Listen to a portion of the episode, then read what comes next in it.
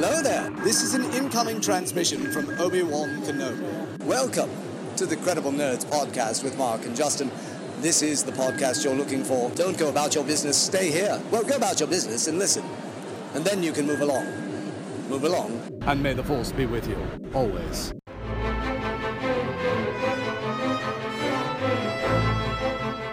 Welcome, everyone, to the Credible Nerds Podcast. This is episode 42, where we revisit The Rise of Skywalker. It recently came out on home video and digital release. And one thing we like to do here at the Credible Nerds is when the movies that we like come out on home video, we review them again to see how they've held up over the last few months. So we're doing that with The Rise of Skywalker. My name is Justin, and my usual co-host, Mark, he's on a special assignment for the Jedi Council, and he was unable to make it to this review, so I invited two Padawans to join me here on this review of The Rise of Skywalker. We're going to have Blake and Nathan join us.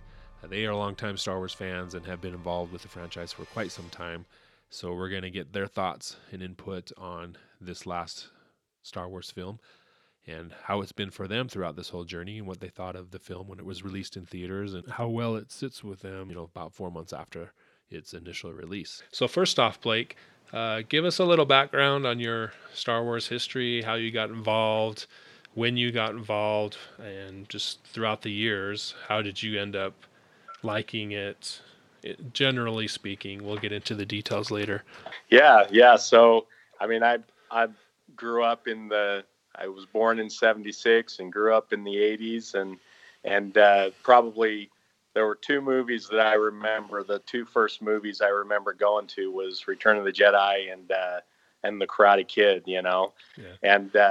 So Star Wars has kind of been something that's been, that part of our lives growing up, right? And the interesting thing about it is it's broken into these three different sagas or three different pieces. And so as a young kid, I saw the first three, of course. And then just as I was dating my wife, the second three started to come out. And now I'm, as they've introduced the last three, those are the ones I'm sharing with my kid. And I checked Ashton out of school a couple of years ago. As one of the Star Wars came out on his birthday, checked him out. We went and saw Star Wars together. And so it's kind of a rite of passage a little bit. And I've seen all of them, many times. I think it's something that became more than a movie and more of kind of a cultural part of our lives, especially those of us who were born in the 70s. So, yeah. Okay.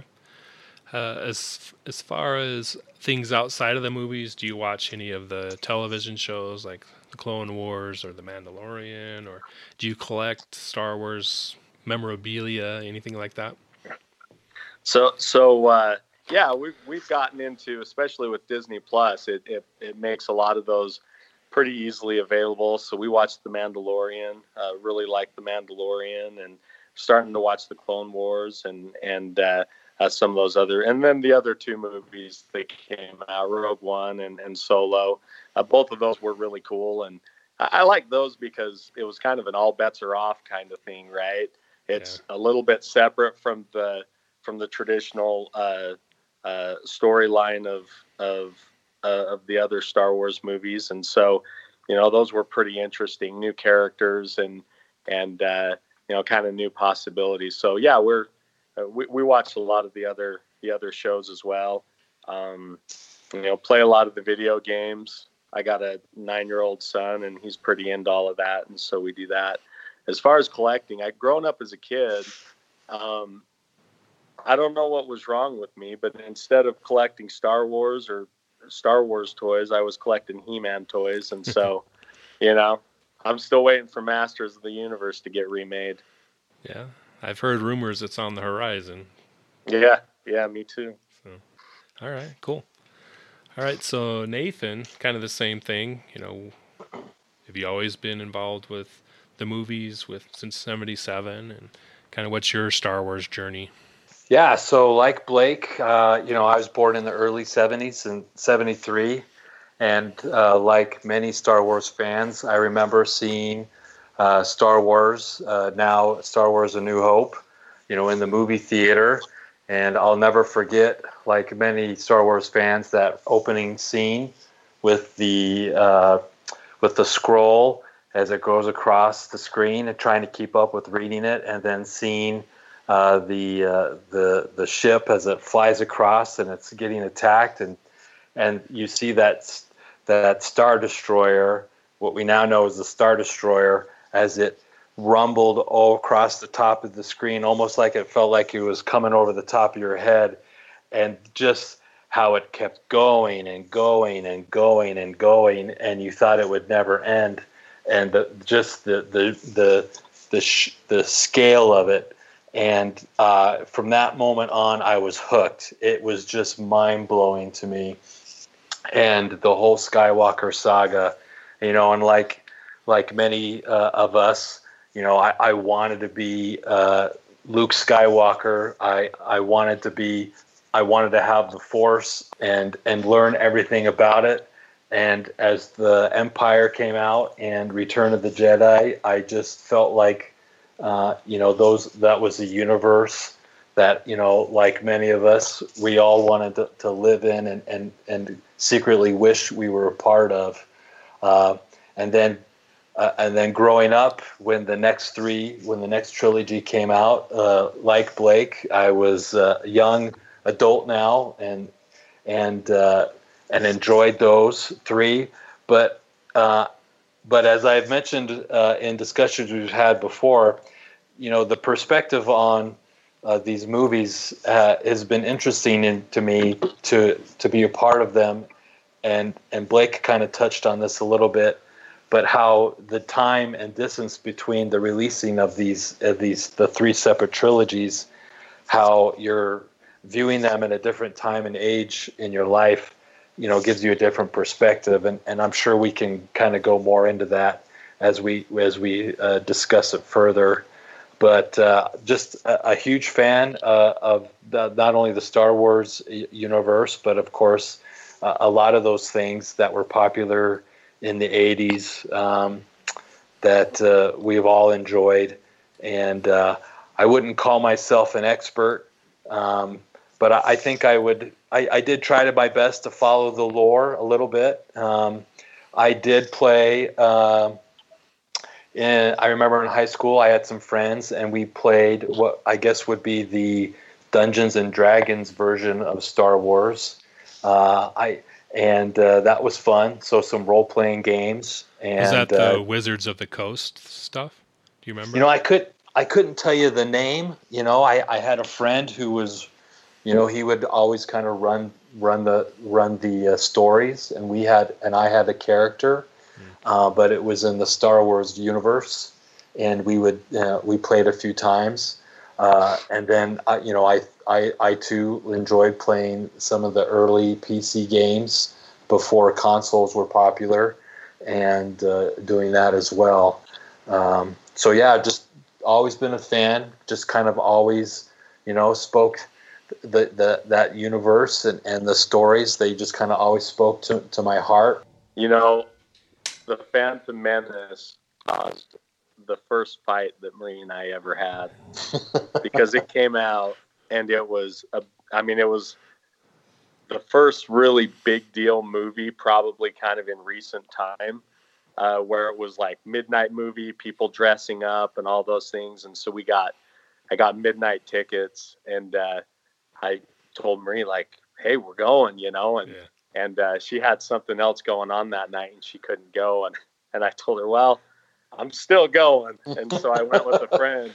And, oh, man, she got so mad about that because Star Wars was more important than seeing it with her for the first time. Yeah. So she didn't talk to me for like 4 days. That's funny. I made the right decision. Oh, though. Yeah. I do know that. Clearly. Were you guys married at the time? No, we were dating. Yeah. Yeah. Oh. So that could have been the thing that prevented us from getting married.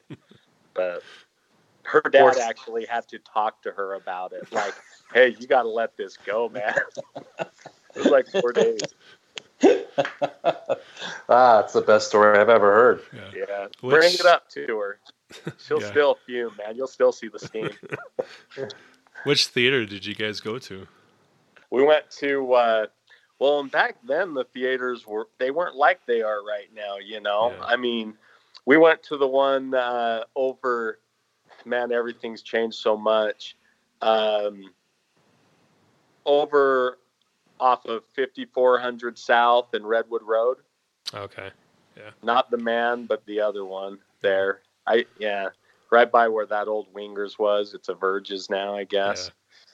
So, yeah, we saw that one. And that's the funny thing. Like, when we went to movies when we were kids, it was like, you know, the old school theaters, the screens were smaller. There wasn't 3D. There wasn't, you know, Dolby surround sound. And I remember, you know, taking our kids to the you know, the first of these last three Star Wars movies. And I mean, the experience is just so much different, you know.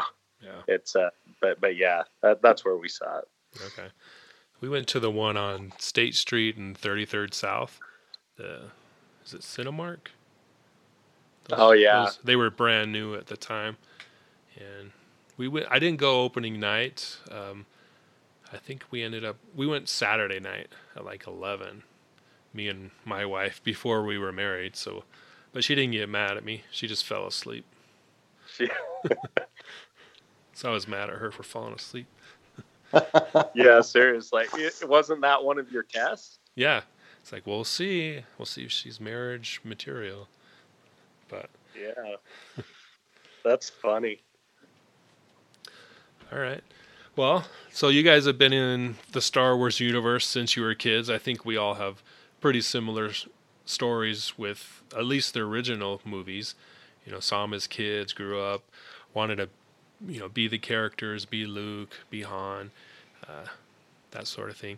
And then about the same stage in life when the prequels came out, I know there was a lot of people didn't like them because of just mostly like Jar Jar Binks, and then Anakin Skywalker was a kid and he wasn't, you know, this mean guy. So it turned off a lot of people. That just wasn't what they had pictured in their minds growing up all these years.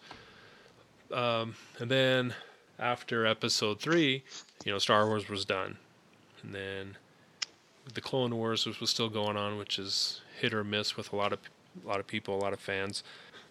And then we got the announcement that, you know, Disney was buying Star Wars, buying Lucasfilm, and they were going to make 7, 8, 9. And the fandom reared up and everybody got excited. And with The Force Awakens, you know, made like $2 billion in movies ticket sales, and everybody was back on the Star Wars train.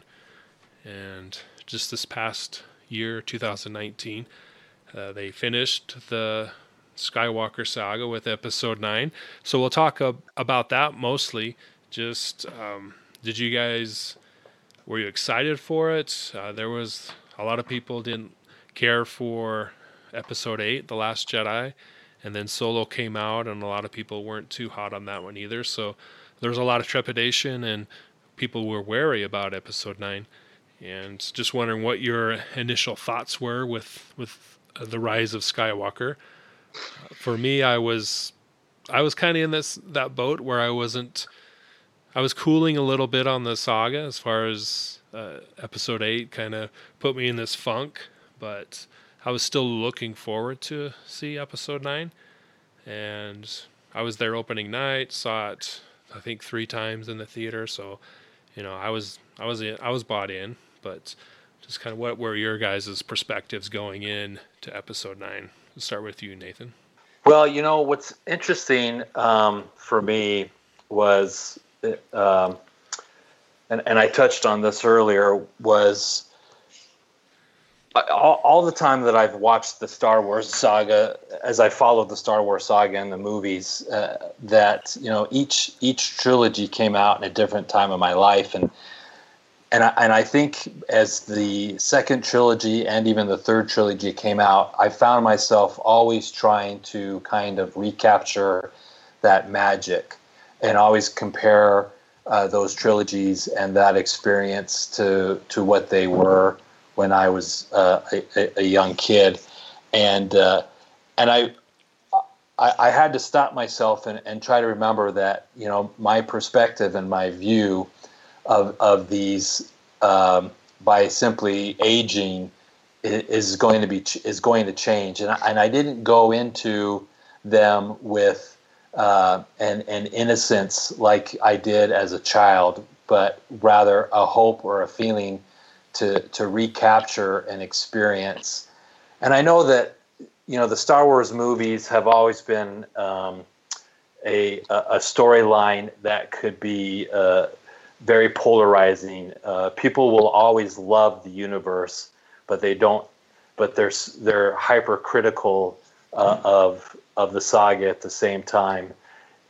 You know, I personally didn't have a problem with the second trilogy as far as the story goes, but I did struggle with how it was presented. And then to get to your question, as I watched the third trilogy and ultimately the final episode, 9, I found myself kind of really struggling with the fact that the movie number 8 really seemed to take the story in a completely new direction, which seemed to be apropos for the times that we are living in. And at first I struggled with some of it, but I got it. I understood it with the idea or the principle to make it look like that the Force and or the Jedi and or everything that existed, you don't have to be unique or special to be able to have access to that, and that, you know, that anyone can play a role to be a force for good, right? And I appreciated that, and I thought it was great. But I knew that it would be a tough storyline to follow when as a child and as a young adult, you kind of look for stories that have that hero, because when you read a book and or watch a movie and or try to live in these universes, there's a part of you, and the reason why we do that is to escape, right? We kind of want to escape our lives for a minute and imagine what our lives would be like, and or what our life would be like, and almost in a way imagine ourselves as the starring role in these movies. And so when the last episode came out, knowing that the direction that the previous director had taken it, Rian Johnson, you know, it was going to be interesting to see how they continued that story. I was definitely disappointed, you know, and Mark Hamill even kind of commented in some of the interviews he made about how in that movie, this is not how a Jedi would act. But, you know, he struggled with the story. And I kind of felt the same. But as I watched episode 9, I have to admit, I was like, well, it's a good movie, right? It's a great movie, and it does what it needs to do. It takes all of the loose ends and ties them all up and makes it out, everything work out just fine, and answers all the questions. And really, what else are they to do? Because not only does it end a trilogy, but it ends a 9-part movie series. And what other options do they have? Yeah, that's a tough job, no matter who you are. Exactly. And so for Abrams to be able to kind of take over the reins after Rian, he definitely left him with some challenges. And I don't know if there was any corroboration on those parts. I think Rian Johnson kind of he kind of created his own story and took it his own direction, which I didn't necessarily have a problem with, but probably made it much more difficult for the final act to be kind of brought to a close, and J.J. Abrams certainly had a huge task on his hands to do that, and he did it. I think he summed it up as best he could, but I can't help but feel like it was a little kind of cookie cutter, a little like, you know, here it is, and a nice perfect package all tied up and presented to you, and here it is in the end.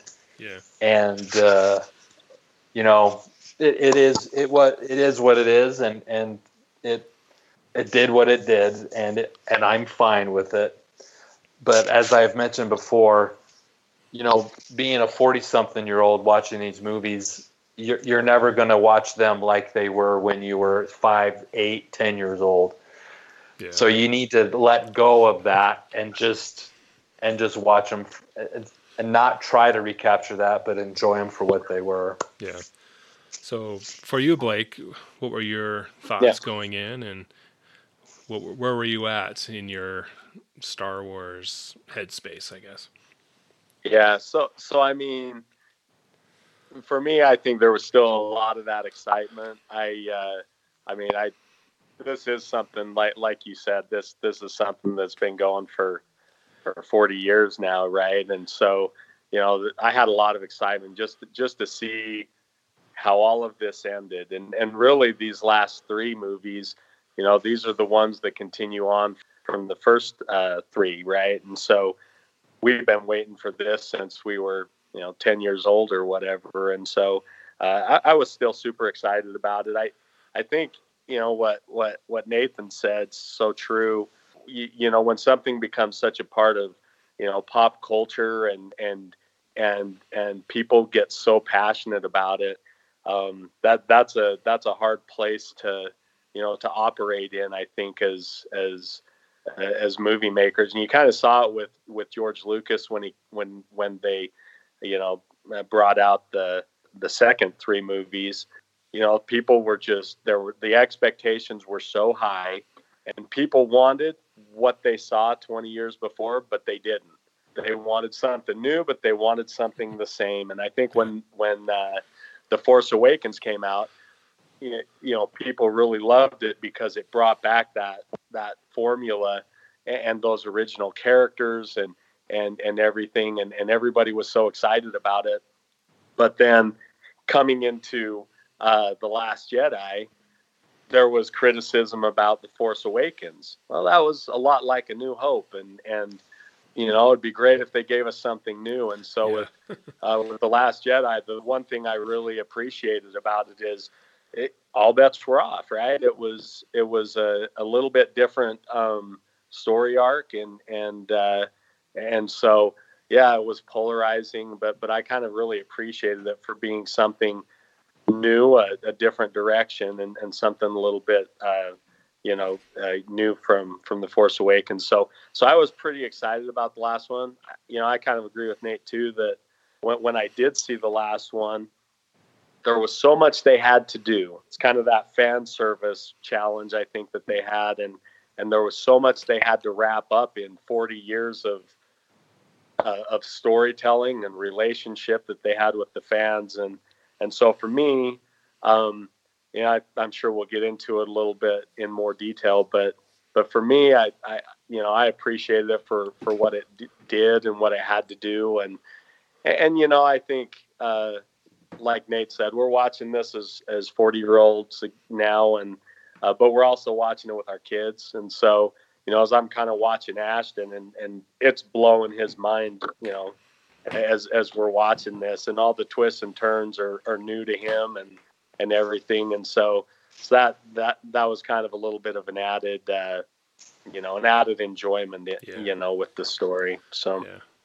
Okay. So it sounds like you guys are both looking forward to it, as well as I was, and we're interested to see how it turned out.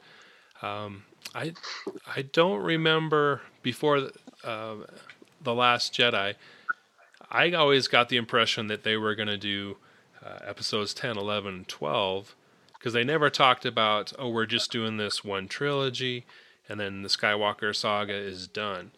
And then we didn't start hearing the end of the Skywalker saga until they started promoting Episode 9. I was always under the impression that, you know, these first 7, 8, 9 movies, they were going to tie it in with the legacy characters with Han, Luke, and Leia. And then they do another trilogy with the new characters and then maybe close it out at that point. So I think after the backlash of The Last Jedi and how Solo didn't do very well at the box office, I think that's when they were like, okay, now we got to wrap up. Let's just wrap everything up in this last movie and call it good, and then we'll go in this new direction. You know, there hasn't ever been an official statement or anything like that, but that was kind of the impression I've gotten living through these last 5-6 years of these new movies. So it was a hard task for J.J. Abrams to be able to not only, like you said earlier, to wrap up this new trilogy, but to wrap up the saga. And so I think that's why they ended up making a lot of the decisions they made with, for example, including Palpatine in it and then killing off Ben Solo or Kylo Ren. And just, you know, those big choices that they ended up making. So I think they kind of painted themselves into a corner, and it limited the story. But I still enjoyed the movie.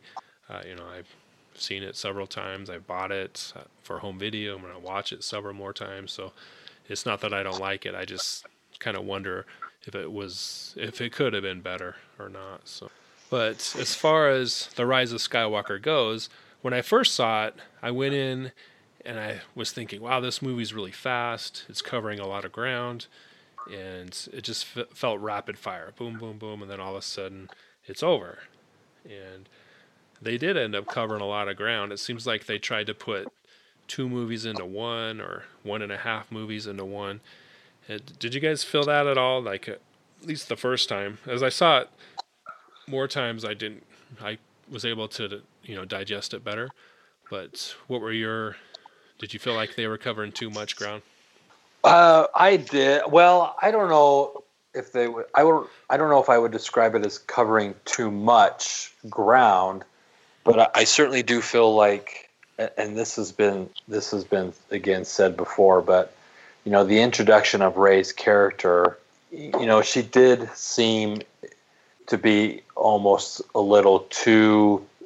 She almost seemed to fit into the puzzle a little too perfectly, and I think sometimes we as an audience we're looking for the individual who doesn't fit in and doesn't fully recognize or realize their potential, but yet as they progress through their story, they discover not only that. They discover within themselves an incredible amount of potential, and someone brings that out of them. And with Rey's character, it seems like that never really happened.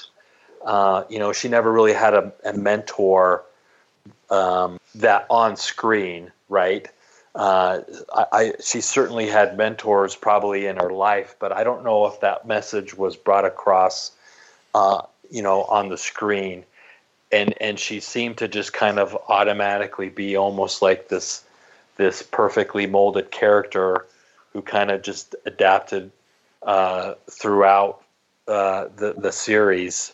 Again, I enjoyed the movies, but I certainly was I certainly struggled a little bit as I watched them with how the characters were presented.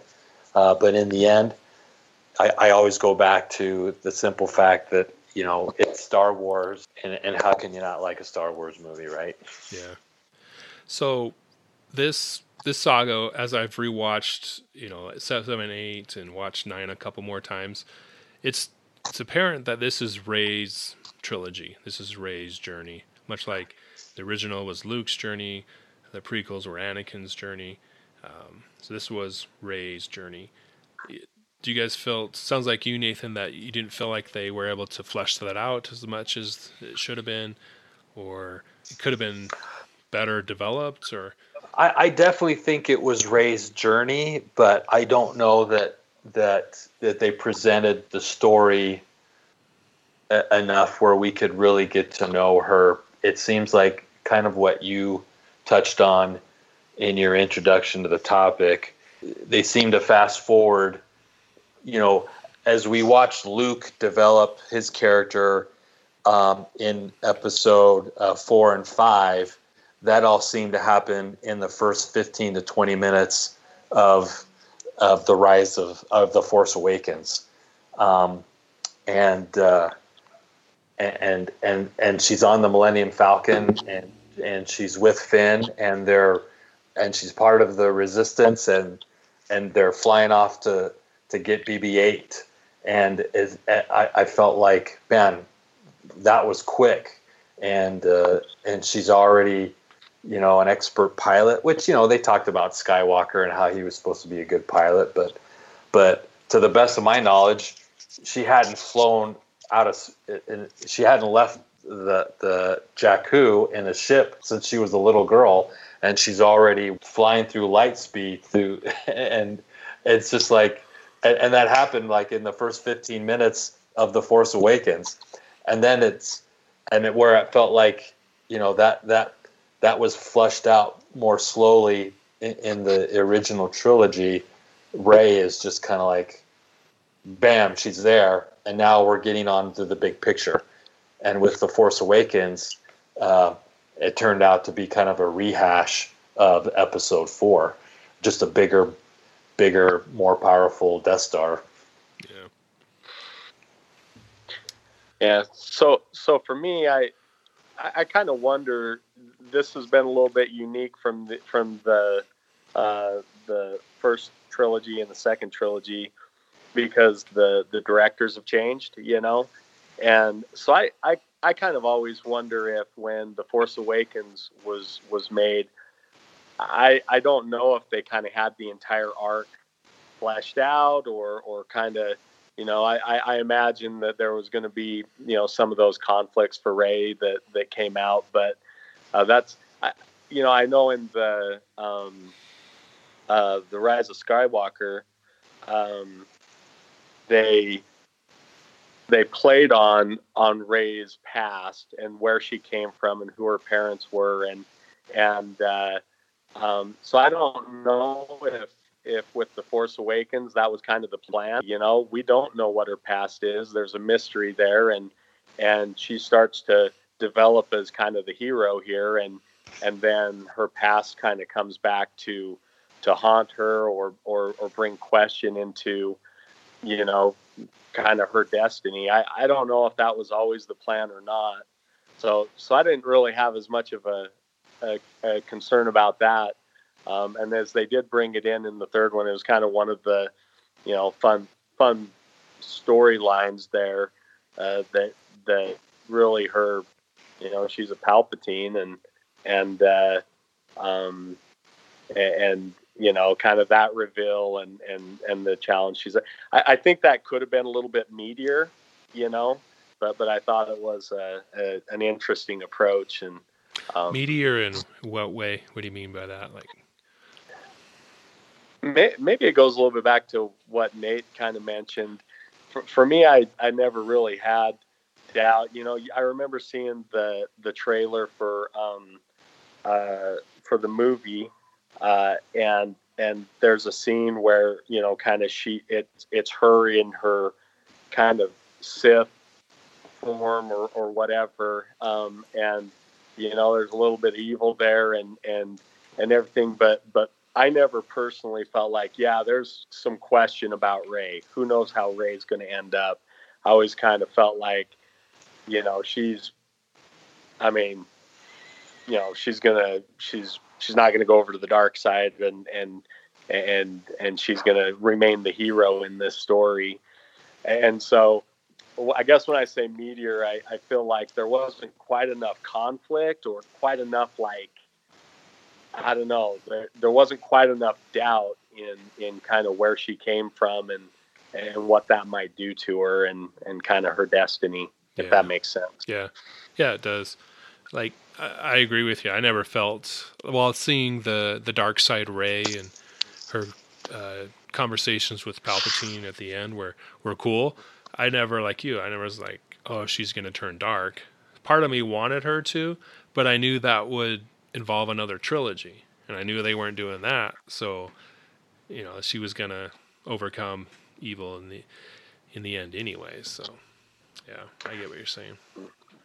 Yeah, it's it was the final chapter of the trilogy and final chapter of the saga, and you couldn't really go into that movie without the expectation that it would have a twist at the end, right? I mean, it certainly could have happened, but it was highly unlikely. And with the dark Rey, you know, that in the trailer, it almost seemed like kind of they were trying to hint to something, but not really fooling anybody.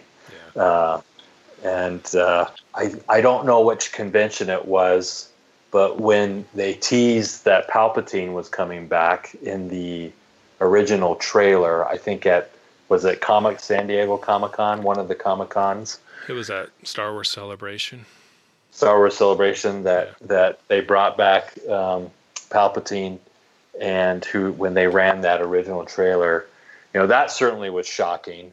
I don't know that people expected to see that, but once they did, you were almost kind of like, well, we know where this is going.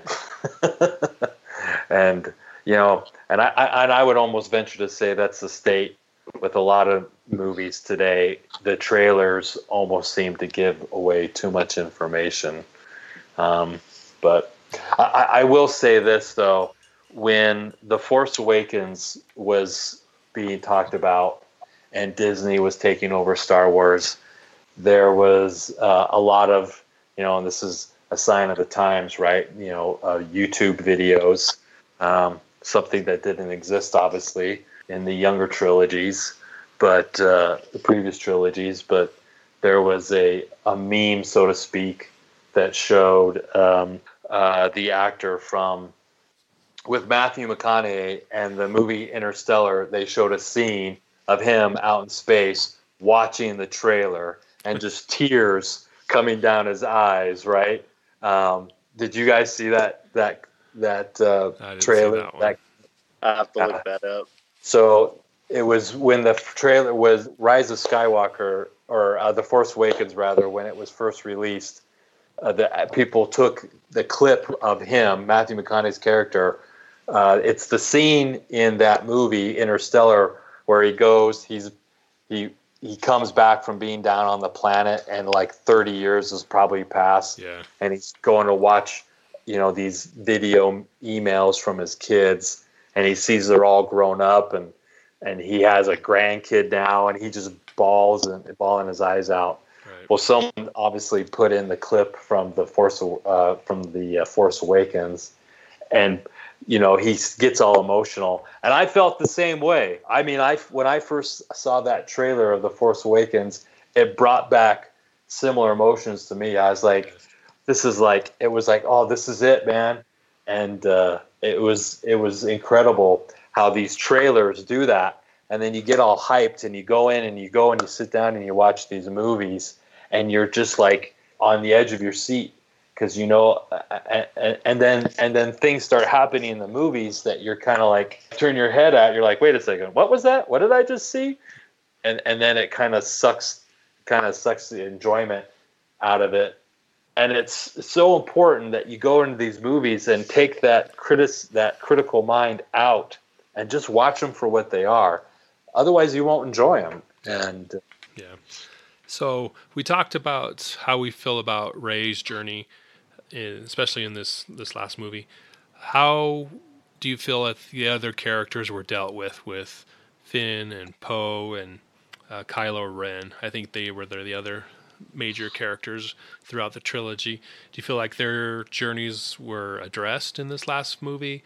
Were they left wanting? I guess especially with Kylo Ren, he had the biggest change, I think, out of all of them. What are your thoughts on that? So with Kylo Ren,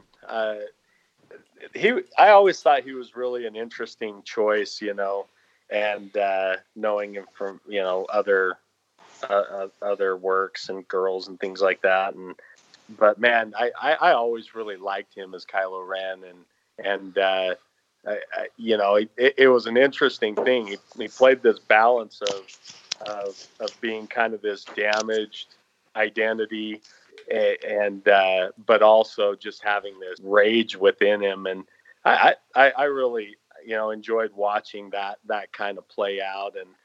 And with him, you know, I think, well, it all kind of culminates there as, you know, Kylo Ren's fighting with Rey on the Death Star, and you know, he kind of has that a real similar experience to what he had in The Force Awakens, right? He has the interaction with Han Solo, and pretty similar, right, to what happened in The Force Awakens, and you know, to kind of see him come back at that point, and you know, that was a cool scene. I like that scene, and I'm glad that, you know, and it was even like word for word, right? Like, yeah. I know what I've got to do. I don't know if I have the strength to do it. I am glad he didn't stab Han Solo again, though. That would have probably damaged me beyond repair. So I'm glad he didn't do that. But I liked watching, you know, kind of that evolve. And, you know, I also kind of liked the connection. I really liked the connection that him and Rey had. I thought it was really interesting. It started with The Last Jedi, and then kind of continued on here, where, you know, they have this connection, and they're interacting with each other even when they're in different places, and you know, had a lightsaber fight in two different places, and then, you know, that connection becomes kind of a strength as they you know, fight the Emperor Palpatine, the Sith, and so anyway, I liked watching that. I liked watching their interaction. I know some people didn't, you know, kind of had some challenges with that, but I really liked it. Yeah. Yeah, I really thoroughly enjoyed, and I know earlier we talked about how this trilogy was Rey, you know, about Rey and her journey, but like we said also, that it felt like there was a lot of that journey we didn't see on the screen, but in hindsight. And it feels you could almost make the argument that this trilogy was more about Kylo Ren and his journey than it was about Rey and the struggle that he went with. I mean, if we were going to make a comparison between the original trilogy and this, you know, episodes 4, 5, and 6 in comparison to the last trilogy. And if Kylo Ren is the version of Darth Vader, we saw nothing in that in depth of Darth Vader's character in the original trilogy, as far as where his motivation was and where he came from and what was going on inside his head. But we did see that with Luke. And you could almost again make the argument that with Kylo Ren's character, Luke could have just as easily followed the same path that Kylo Ren did, but Luke could have gone down the dark side at a young age and then seen his struggle to come back. And that's exactly what happened to Kylo Ren. And we really saw that struggle within him and that relationship develop as he dealt with Snoke, as he dealt with Darth Vader and his ghost, and his relationship with his parents, Han and Leia. I can't help but feel like this last trilogy, even though it was presented to be about Rey and her journey, on screen, it would seem like it's more about Kylo Ren and him and his journey and going from the bottom and ultimately rising to the top. So you know, the title of the last movie was The Rise of Skywalker, but who really rose from the ashes? Was it Rey or was it Kylo? Because it seems like Kylo was the one who is a true Skywalker, right? Yeah. Who was the one who really rose to the, in the end, to overcome his struggles and to help Rey in the end. So really, who is the Skywalker? What is this movie about? I can't help but feel like it was more about Kylo Ren and his journey than it was Rey's. Yeah, I was aware of everything you said, but until you put it in that perspective, in the whole trilogy aspect, I never thought of it that way. I think Kylo Ren's story is kind of the inverse of Anakin's story, where he started out good, at least in the films, started out good and ended up being the bad villain. While in this trilogy, it's you know, the opposite. And yeah, that's a good point. Because you know, Episode 8 is kind of it's the crux of Rey and Kylo coming together and deciding what path both of them are going to take. Rey is tempted to join Kylo because she doesn't have family, but Kylo's willing to take her in and train her and be that teacher that she didn't have. And Kylo is, you know, having conversations with Rey, and Rey's telling her, hey, you should come back to the light side. And so they kind of cross paths right there, and they both can make one decision or the other, but we see what happens is they kind of stay the same. And then in Rise of Skywalker, they're both presented with that same challenge, those same choices, and this time Kylo Ren is able to switch over. And I always knew they were going to have some sort of redemption. At least that's the feelings and the hints that I was getting throughout the trilogy, is that Kylo Ren would be redeemed. And I didn't see how they could do it before this movie. It just didn't. It wouldn't make sense to me. All the scenarios that I played out in my head or talked to people with, it didn't make sense, and I didn't see how they were going to do it. But the way that they did it, it was perfect. I didn't question it at all. Like when Blake was talking earlier about meeting up with Han Solo, I didn't question it at all. I was like, "Yep, that's how it has to be done." Yeah. I do struggle. Personally, in reality, to believe someone could come back from murdering their own father, right? That is a struggle, and they had to really figure out a way. And we know Harrison Ford, it's no big secret, kind of always petitioned for that character, Han Solo, to end. And even from an early stages in the saga and where that ended.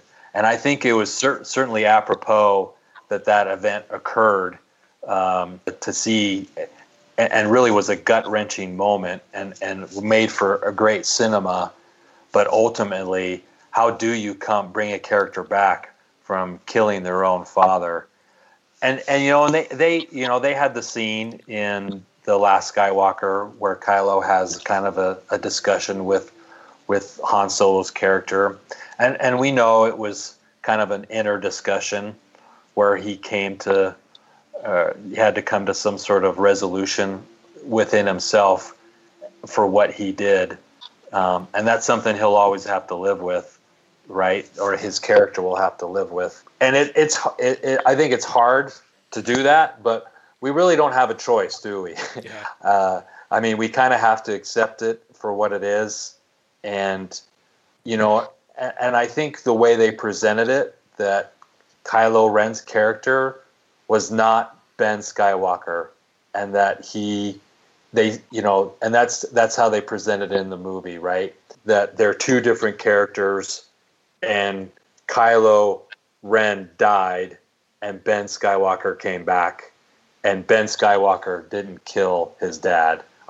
Ben Solo did not kill his dad, right? Yeah. Kylo Ren did. All right, so Finn and Poe, we'll touch briefly on them. when I first saw the Force Awakens, I was expecting Finn to be a major player, that he would either train with Rey or he would do his own training and become a Jedi. They all but hinted at that with him taking up the lightsaber and, you know, having a duel with Kylo Ren, which we'd never seen before, a non-Jedi or non-Force user do that. But so I was disappointed at the end. He hints at that he can feel the Force, he can use the Force to some degree, and then that's kind of the end of. He becomes a leader in the Resistance, which is cool. He transitioned from First Order trooper to Resistance leader, so that was a good journey. But I wanted more from him. I wanted to be kind of in the original trilogy. There was Han and Luke, both big players, both big characters. Prequel trilogy, it was Obi-Wan and Anakin, and I wanted it to be Rey and Finn, that they were the two heroes, and you know they were on this journey together. They were, but we really didn't get that big of a payoff with Finn at the end of the day. So, yeah, it kind of seemed like they. I kind of agree with you that that's what I was expecting to happen. And instead of kind of it almost felt like instead of exploring kind of his connection to the Force, they introduced that other group of stormtroopers and kind of almost reconnected him to the stormtroopers that had, you know, I mean. And I thought that was cool that they showed, you know, this isn't the only stormtrooper ever that questioned what they were doing and made a change, you know. But it almost seemed like I thought they were going to go right and they went left and kind of reconnected him to, you know, to his stormtrooper past and that other group of people. That was interesting. Yeah. That's kind of why I want another trilogies to explore his Force connection, you know, his character, but I don't know. It might happen. Yeah. We'll see. Yeah, to kind of answer your early question about these characters, I felt like Poe, we never really learned anything about him, but at the same time, how can you go down that road? It's just too much and would require a whole nother movie. And the same thing in the original trilogy, right? When you watch it, you're curious about Solo's backstory, but there's no way that they could have gone into that, not to the satisfaction of the audience. So, you know, maybe someday they'll get their own movie, but you know, how can you touch on those backstories? But you know, I agree with Poe's character. You know, I never really saw him as a Jedi. It was interesting. I'm sorry, Finn. Yeah. Okay. As far as Finn goes, I never really saw him as becoming a Jedi, or, you know, he certainly may have been Force sensitive to a certain degree, but it was curious to see that he had a similar background that Han Solo had, who also had spent a period of time as a stormtrooper. But I was curious or interested in the Rise of Skywalker, how they had Finn's character when they're, you know, in the sand falling and they all think they're going to die. Finn turns to Rey and is like, I never told you. And he wants to say something to her. And then they go through the sand and they end up living.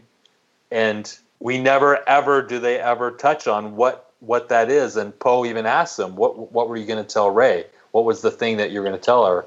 And you would think at the very end of the movie, they would have had an opportunity for Finn to express whatever it is he was going to express. But it's almost like the movie ended and they were like, oh, we forgot. Hey, and it's like, oh, we forgot to put in that scene where Finn tells Rey what he was going to say. But they're like, you know what? Never mind. The movie's over. We can't go back and put it in. It's done. Well, they did put it in the novel. It's in the book. Okay. So I think your theory might be correct.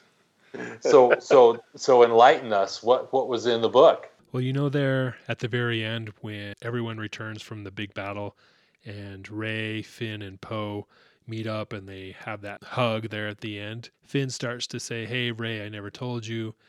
And she just says, "I know." And through the Force, they kind of feel a connection there. So they don't even have a conversation about it. It's just they know through the Force that Finn can use the Force. So it's not even clearly stated in the book, but it's heavily implied and all but said verbally. It's very short. And is there a connection of him to her as far as admiration or amorous? Is he or no? Because it's just friends. That's what the assumption is made, right? Yeah. When you're about to die, you don't turn to someone and say, "Hey, Rey, I never told you this, but I think I feel the Force." Yeah. No, you when you're about to die, you turn to someone and you're like, "I never told you this, but before we die, I want to make sure you know I loved you. I'm in love with you." Yeah. You don't. Yeah. So that seems silly. Yeah. And after what we saw in The Force Awakens, there was a connection there, whether it's just, "Hey, you're attractive, we just met" type thing, or if it develops. But it was there in the first movie and the start of the second movie with, he wakes up from his coma and he's like, Where's Rey? I need to find her. And then it never went anywhere. I was always disappointed in that. Yeah. And I don't know what the logic behind that was. Did I miss it? Do I wish there was a relationship between Finn and Rey? No, I don't. But it seems like, why go there if you're not going to develop that plot line or that storyline? Why continually hint at it? Just and then just leave it alone. It seems like a waste. Well, I think there was just a lack of romance throughout the whole trilogy. We had it in the first original trilogy. We had it obviously in the prequel. And in this trilogy, it was Kylo and Rey kind of had a thing, this weird attraction, and then they kiss at the end. But in the book, again, the book describes it as they were kissing as someone who admires the other, and it's a friendly kiss. And so, again, why even have that happen if they're not going to have a romance? And I feel like that was missing from this trilogy. There was no emotional connection between any characters. That I guess Rose and Finn kind of had this connection in The Last Jedi, but I never really bought it. And it never went anywhere. Yeah, so. Me either. Yeah, I will say this. My wife and my daughter, The Rise of Skywalker is their favorite movie, and it all hinges on that final scene and the two of them kissing. Yeah. So do you guys remember the movie Labyrinth? Yeah. Yeah. With David Bowie and Jennifer Connelly and David Bowie. Yes, yes. David Bowie's like the Goblin King or whatever. And I remember when I was like 10 years old, my sister, who was like 20, took me to that movie. And at the end, the movie ends. I'm 10 years old. My sister, unmarried, is 20. And we're walking out and she's like, "Why didn't they kiss?" And I'm like, "The 16-year-old babysitter and the Goblin King?" And she was like so heartbroken that the two of them didn't kiss. And so when these two did kiss, I thought about that. Like, yeah, it did feel a little bit out of place for me, but yeah, a lot of people. Ashton didn't like it. He was like, "Gross," but everybody else liked it. And I mean, I don't know. I guess they fiddled with that connection for the last two movies, and them kind of joining together. And she mentioned, I would have taken your hand. I would have taken Ben's hand, and I guess that was kind of a way to wrap that up and kind of give him a full redemption, I guess, before he died. Yeah. But, yeah. All right. And then a big surprise for me for this film was C-3PO. I mean, I don't think we've seen him this involved in the story since Empire Strikes Back. Episode 5 from 1980. Maybe Return of the Jedi a little bit, but he had a big role to play in this film. And I was... In the prequels, he always came across as annoying. Like, I found C-3PO more annoying than Jar Jar Binks. And he was just kind of there. But in this film, I enjoyed his Anthony Daniels' performance of C-3PO and his role in the story. And it was pleasant. I was pleasantly surprised to see him and his performance there. Yeah, I never really, I think George Lucas was quoted as saying the original trilogy, episodes 4, 5, and 6 were really more about these two droids, right? I think he has said that, but I think he probably has said other things as well, so spending too much time on that ranch. Yeah. I mean, it's like, well, make up your mind. Is this about the Skywalkers? Who is it about? About all of us. Yeah, exactly. But yeah, it did seem like the C-3PO R2-D2 relationship was obviously lost in the episodes 1, 2, and 3.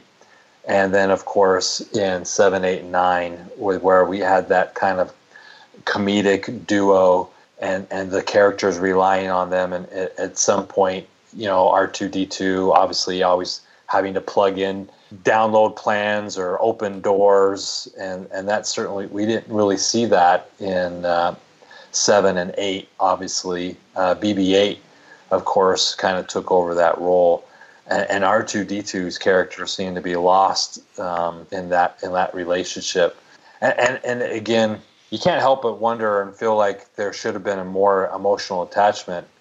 When Luke, it seems like with Luke's character, R2-D2 was like a man's best friend, like a good old dog, right? And when he sees him on the Millennium Falcon, he's just like, oh, hey, buddy. And it appears that R2-D2 was with Luke when he was training Kylo Ren, and they had the mass rebellion, and R2 is there with Luke throughout an Empire Strikes Back in a very close relationship, and he was pretty much missing from this last trilogy. Yeah. So to see C-3PO take on the role that he did, it was interesting to see that, but I didn't really notice it like you did. And this kind of plays maybe into a different discussion, but there's with some of these characters that were introduced, I think a lot of times there's a hole that needs to be filled, and the way they bridge those gaps is with these characters. So, for example, they had to figure out a way to get the group to the planet where C-3PO could be downloaded. And so the only reason why they would do that is have him not be able to decipher the blade, have him go there to do that. What I'm curious about, Justin, is just at the end of The Force Awakens, and I know they probably covered this in some literature that I'm not aware of, but C-3PO has a red arm, right? But and he says, he makes a comment about it in the movie and says, but we'll tell that another story or another time. Yeah. And maybe the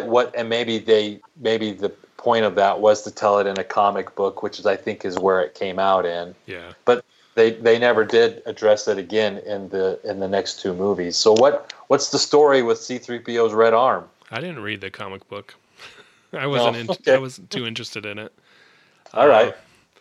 Yeah, but I know there is a comic book. I've seen it on the shelves or whatever, but haven't read it. I just know he has a red arm in the middle of the movie, and then at the end when Rey's taking off in the Falcon, he's there waving his arm, his gold arm. So yeah, they fixed it at some point. And I don't really know the point. Exactly. And to dedicate dialogue to that, right? To be like, in the movie, to be like, oh, you probably noticed I have a red arm. I'll tell you what happened, but that's in another story. Yeah. And then to never go back to it just kind of illustrates a common theme in this last trilogy.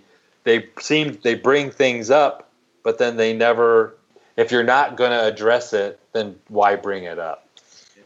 Yeah, I kind of wonder, you know, on something like that, is that a little bit like fanboy service or something? I know sometimes they try to throw little Easter eggs in that only, you know, somebody following the comic book would get, and it's a little bit of a nod and a wink to them. I wonder if it was something like that or not.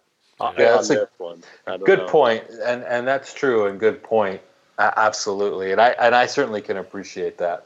Yeah, and I know they do that at some different storylines or different characters to bring that in. But I think with the C-3PO red arm thing, it was a comic book after the fact, kind of like maybe it was always in the plans, but as far as the release of the comic book, it was later. So yeah. But so C-3PO's back. He has some good lines, some good part to play. I would say for the final character, Palpatine. You know, did we need to bring him back? Did it work for you guys? Do you feel like it was good to see him back on the screen? Was it necessary? Kind of that whole, as far as how he fit into this story, did it work for you guys? What do you think, Blake? Yeah, I mean, I think it was worth the price of admission just to see that mangled finger on his left hand. Yeah. Like, that was the creepiest thing I've ever seen. But, you know, I think that it gave a little bit of weight to Rey and her journey to kind of, you know, to be a Palpatine and to, you know, have that connection with him. And, you know, I've always kind of thought like Darth Vader and Kylo Ren and those two in particular, they always had good in them, and it was always about that struggle, right? But when it came to Emperor Palpatine and kind of, you know, those true, you know, Siths, I never saw any good in him, you know, so he's a pretty evil guy. And so, you know, to bring him back, I thought that was a good holler back to a pretty good villain, and it created a good connection for Rey. So yeah, I liked it. Yeah. Okay. I didn't mind it, but it kind of goes back to some of our earlier discussions and the conundrum that may or may not have been created with Rian Johnson and the killing off of Snoke in the second movie. So, and to Blake's comment earlier about when they make these movies, or did they make them with all three stories in mind, or was J.J. Abrams left with a dilemma with the killing of Snoke in the second movie of this last trilogy? And what was Rian Johnson, what was his intent when he made the movie that he did? He knew that there was going to be another episode. He wanted to take out Snoke. So I would be curious to know what Rian was, if he was going to direct the third movie, what was he setting up? Was he setting up an ultimate battle between Kylo and Rey, yeah, by taking out Snoke? And I mean, what? And we'll, I don't know if we'll ever know that question. But if asked to direct that third movie, what would he have done? And now that, and since he did, they kind of had to bring someone back, because at the same time, the Rian Johnson took Kylo Ren's character and made evident on the screen that Kylo Ren's character was struggling with his decision that he made to kind of commit himself to the dark side. So how can you make Kylo Ren this ultimate evil, you know, the catalyst of the final movie, when throughout the second movie you're showing him totter back and forth on whether or not he'll be good, and now he wants Rey to join him? So he's clearly setting up some type of fight or war or confrontation between those two characters in the end. But is it real when you can clearly see Kylo is struggling with his decision? And you have to have a character in a movie where you're going to have a like this. The bad guy has to be a bad guy. He can't be someone who isn't sure on what side of the chalk line is going to be on. I think they were left with a decision where, well, with Snoke being killed off, we can't leave it between Kylo Ren and Rey. We got to bring someone back, and so they were kind of like, well, let's bring back Palpatine. You know, it kind of fit nice into a nice little puzzle piece.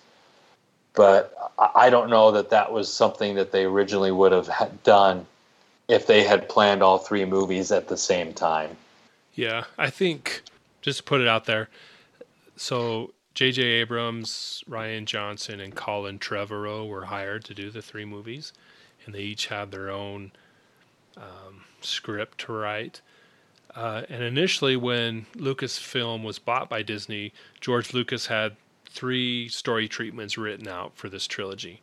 He had a journey, a kind of a map, ideas, and he used that as a bargaining chip to have Disney buy Lucasfilm, and for more money. He used it as a bargaining chip for them to pay more money for, because he's like, well, I already have these three movies written, and so you need to pay me for those.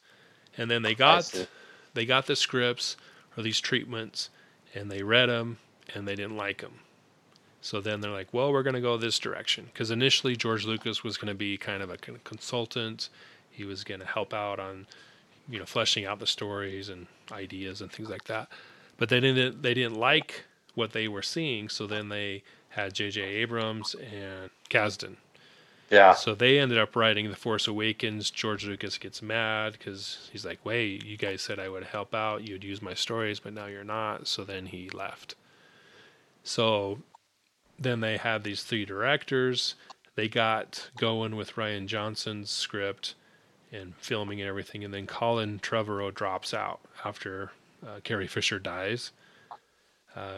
And so the way they had it set up was Force Awakens was Han Solo's movie, Last Jedi was Luke Skywalker's movie, and then the last one was Princess Leia's movie, but she dies before they can actually film anything. So then they're like, oh crap, now we got to, you know, come up with a new story. Colin Trevorrow couldn't do that, or he didn't want to, I don't know which one. So then that's when he left. They hired J.J. Abrams, and now he's got to come up with a whole new story, or at least use elements from these other things. So part of it's situational, part of it is they did have a map at the beginning, but they chose not to use it with, you know, George Lucas's ideas. So interesting. Yeah.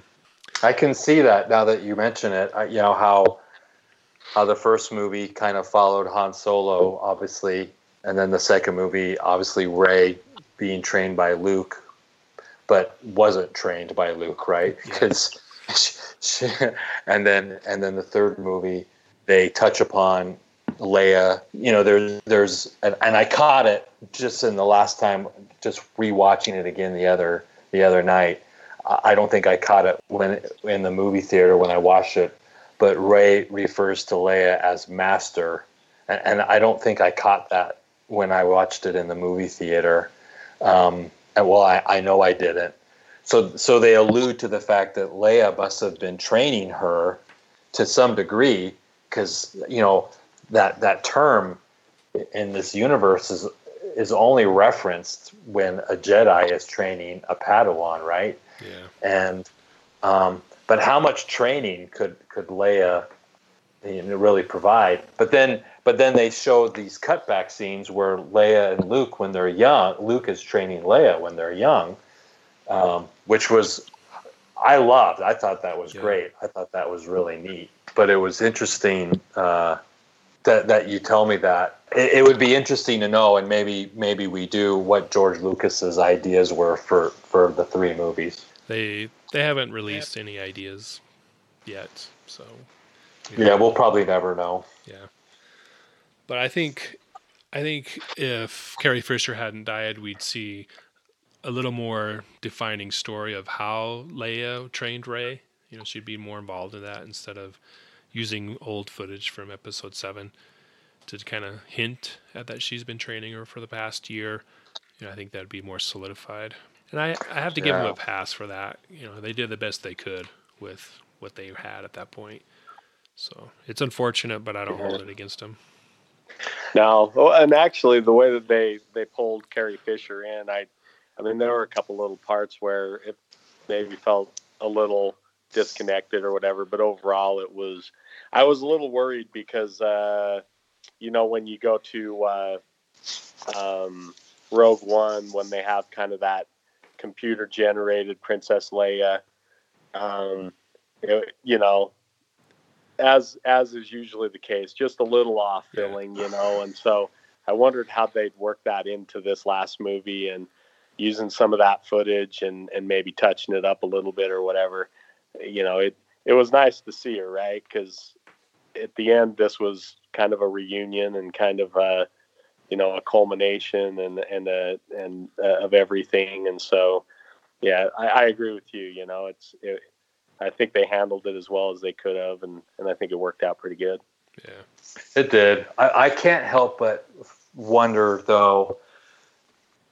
You know, one of my biggest concerns, of course, is the actors' ages, and there's a part of me that can't help but, you know, when I saw Leia on screen, and even Harrison Ford's character. Hey, don't say anything bad about Harrison Ford. Don't do it. I'm not. I won't. But all I'll say is this: I can't help. Of course, hindsight's 20/20.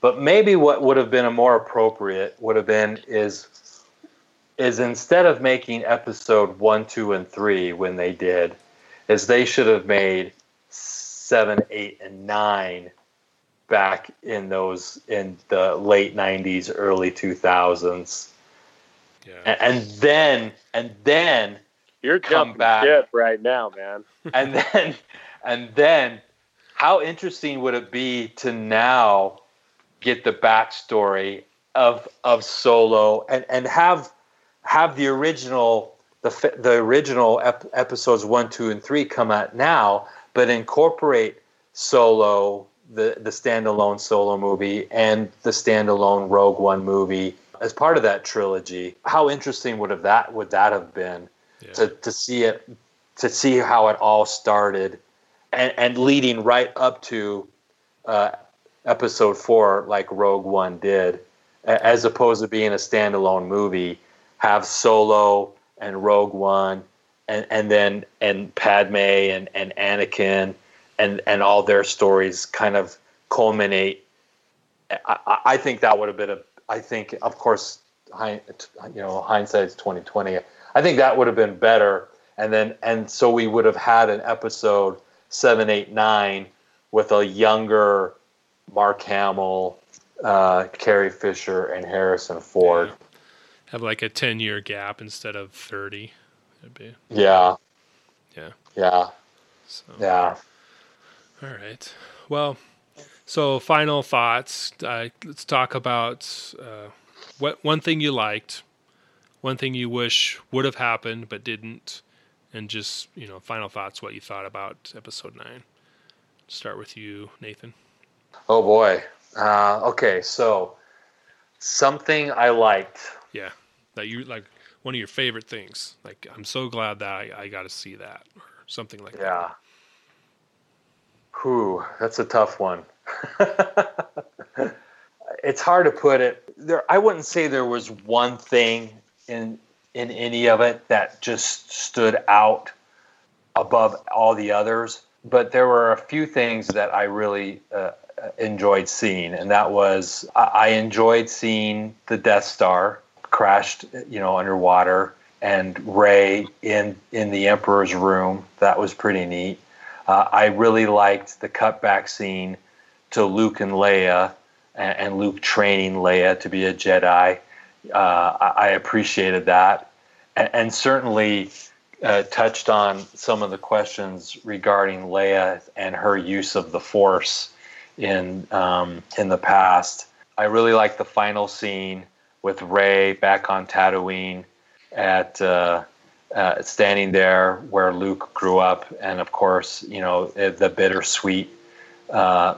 I would have liked, and to your second question, what I would have liked to have seen, I can't help but feel like they missed an opportunity to really show, and maybe this is intentional, but when Rey was, you know, they show Palpatine literally shooting the lightning from his fingertips and destroying half of the skyline. The power of the dark side was just like really illustrated in that point, and how powerful it was.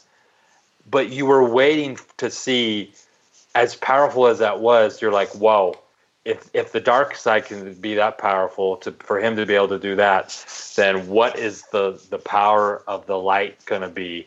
And how amazing it was going to be. And I can't help but feel like they missed an opportunity to really demonstrate the power of the light. I mean, they show Rey get up, and you hear all these voices talking to her as she says, and correct me if I'm wrong, but I think the quote from the movie is she's whispering in her mind, "Be with me," right? Is that the word? Be with me, be with me. How incredible would it have been to see, you know, all these Force ghosts appear? And maybe logistically it just wasn't possible, but I mean with computer animation and they can make Leia look young, how easy would it have been to see the power of the light and all these Force ghosts standing behind her, and the Emperor to just like have this whole crap look on his face when he sees all of these Jedi Masters standing behind Rey as he's shooting the lightning at her and she's blocking it with the two sabers, pushing it back on him. To see Mace Windu, to see Qui-Gon Jinn, to see Anakin, to see Luke, to see Leia, to see them all there, Yoda. Wow, I think that was a missed opportunity. And then to show more than just Luke and Leia at the end there on Tatooine. I would have liked to have seen a better representation of that. Like with more Jedi or more Skywalkers? Yeah, or more, you know, how cool would it have been to see Anakin there, you know, to see... Because for her to turn and say to that woman, what, you know, Rey Skywalker, it would have been, I think, a little bit more apropos to show maybe a few more Jedi to represent that Skywalker is not just a name, but it's a choice, right? Yeah. And that's ultimately what Rey was making. As Luke said to her, it's not about God. So what did you think of the Rey Skywalker at the end? Was that, you're like, oh yeah, that makes sense? Or you're like, oh, that's stupid. I think she should have gone by Palpatine, you know? No, I think that was probably a good choice for her, you know? Yeah. And I guess, you know, it kind of shows her journey. And I think Palpatine, he's been responsible for quite a few deaths. So, you know, maybe that was a good idea. Yeah. All right. So what about you, Blake? What's one thing or a couple things that you're glad that you saw in the movie?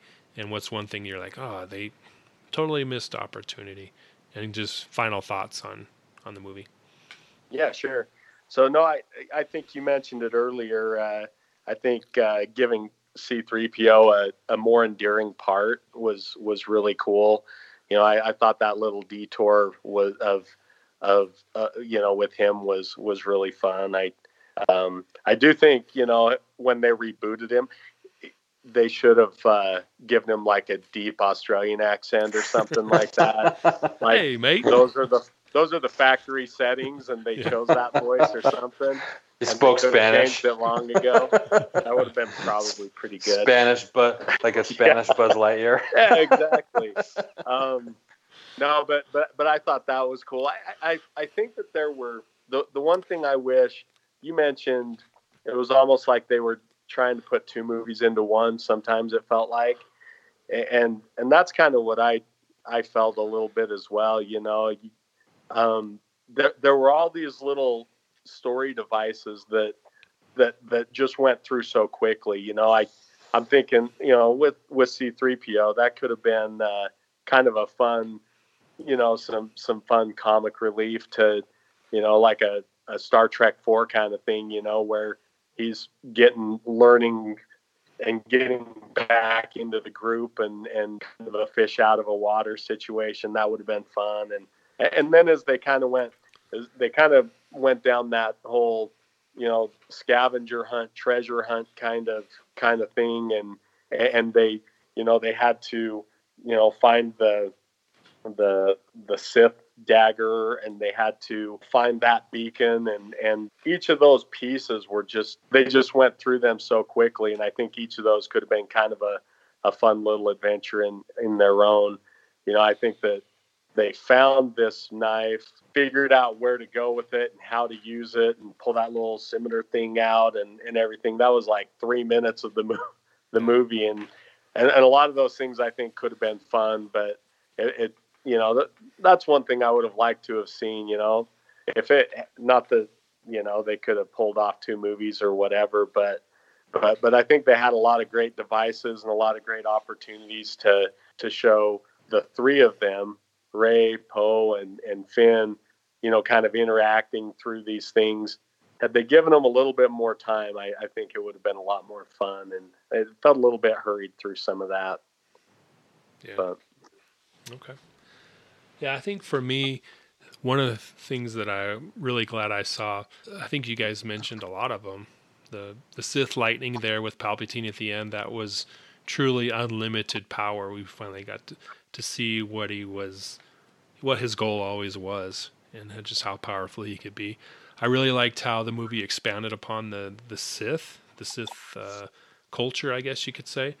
They had all those Sith acolytes there on Exegol there at the end, and we see that the line from Episode 3 where Palpatine says, you know, the dark side is a pathway to many things that some people find to be unnatural. And we see that he creates clones of Snoke, of himself, so that his spirit can to live there within those bodies. And that's covered in the books where they describe how when he fell down the shaft in Return of the Jedi, that he thrust his essence or his spirit out of his body, and it made its way to Exegol where they were preparing bodies and things like that he could inhabit. So they kind of expanded on all that, and we got to see more of the Sith and what their, I don't know if everyday life is the right term, but you know, more of their going-ons.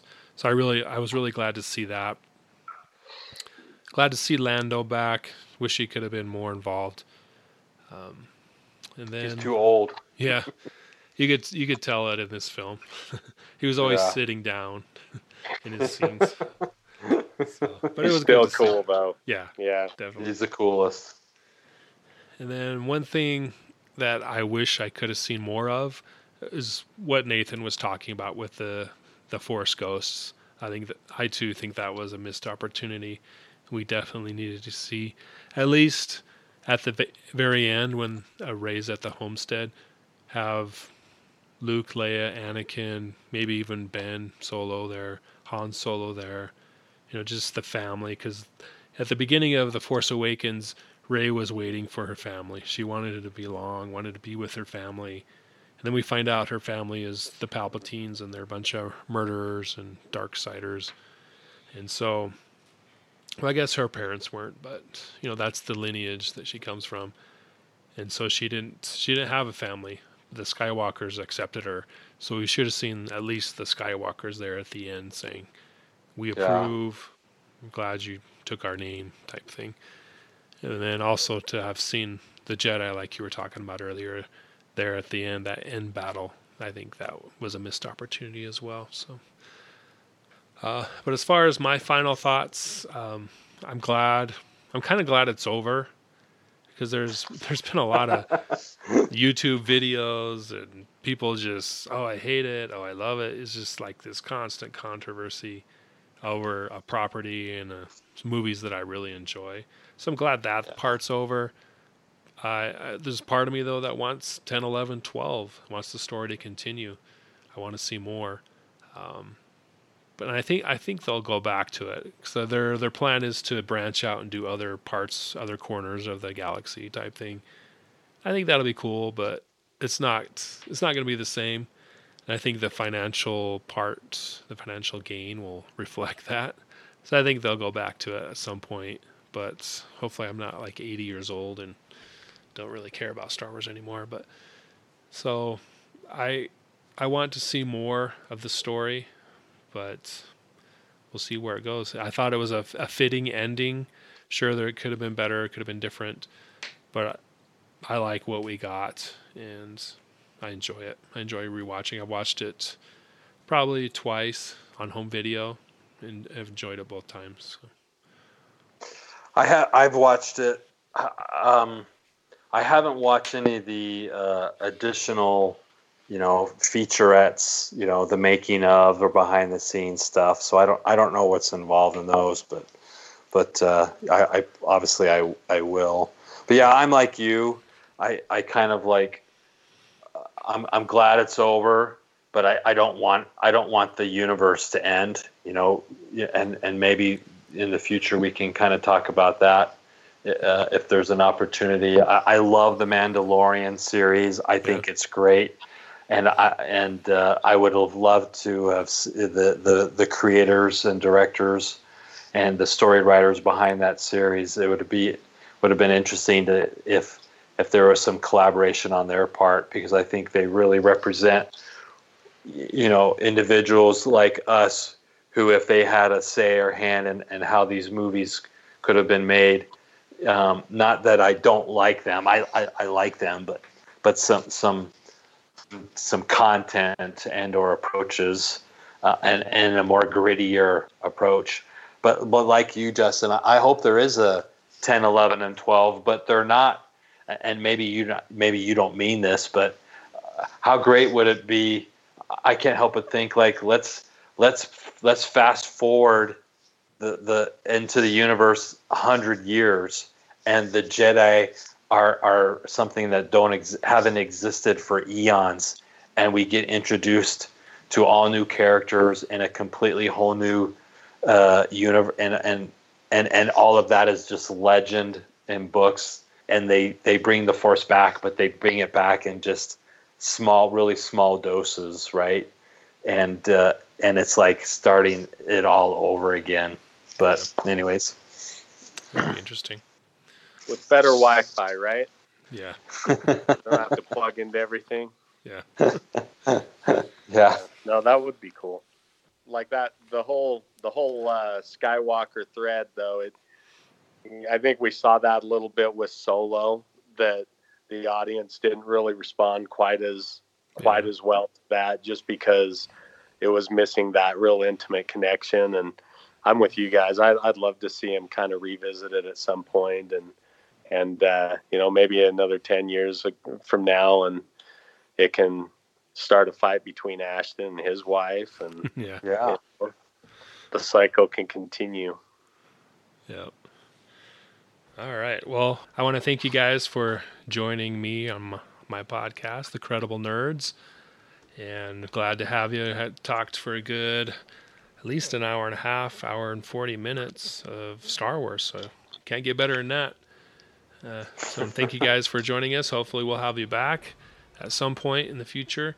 And for those listening, definitely follow us on social media, on Twitter, Instagram, Facebook. Just do a search for Credible Nerds. Join us there. Join in on the conversation. Give us some feedback, leave some comments on this episode. And as always, you can support us on Patreon, patreon.com/thecrediblenerds. And you can hear bonus content, bonus episodes, and get more Credible Nerds. So thank you guys for joining us. And for Nathan and Blake, we'll catch you next time. Thanks.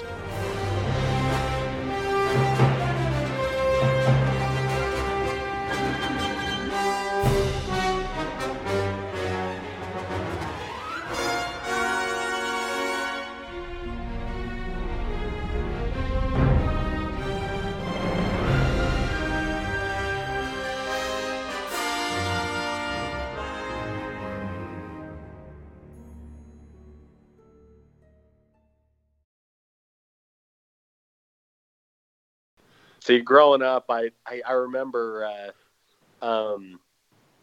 my dad, when I was 85, so I was 9 years old, and he took me to Rambo, you know?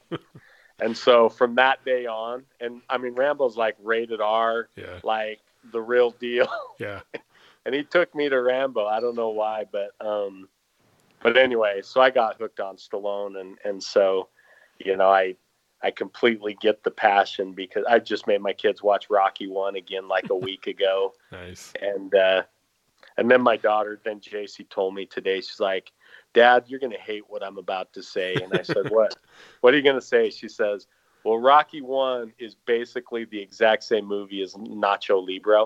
Nacho Libre."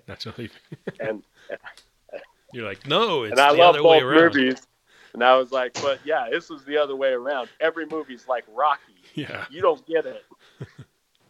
But anyway, we'll have to do a Stallone podcast.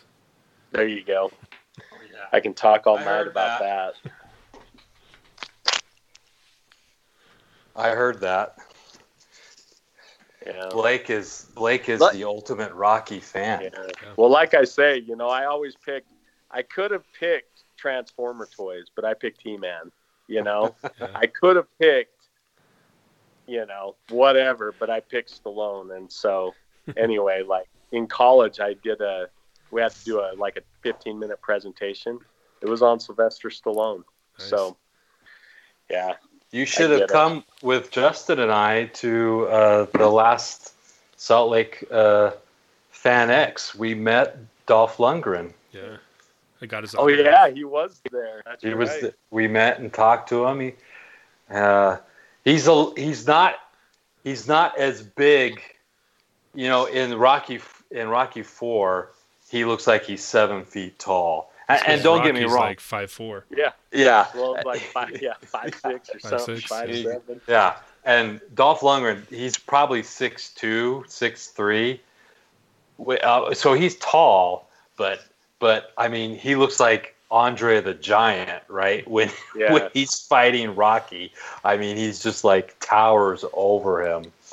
Isn't it funny though how some of these big Hollywood stars, you know, like Sylvester Stallone and Tom Cruise, you know, how Schwarzenegger, they're like, yeah, how they're not very tall. How tall is Arnold Schwarzenegger? I thought he was normal height. Is he short too? He's under 6 feet. Oh yeah, like 5'11", I think. Yeah. Anyways.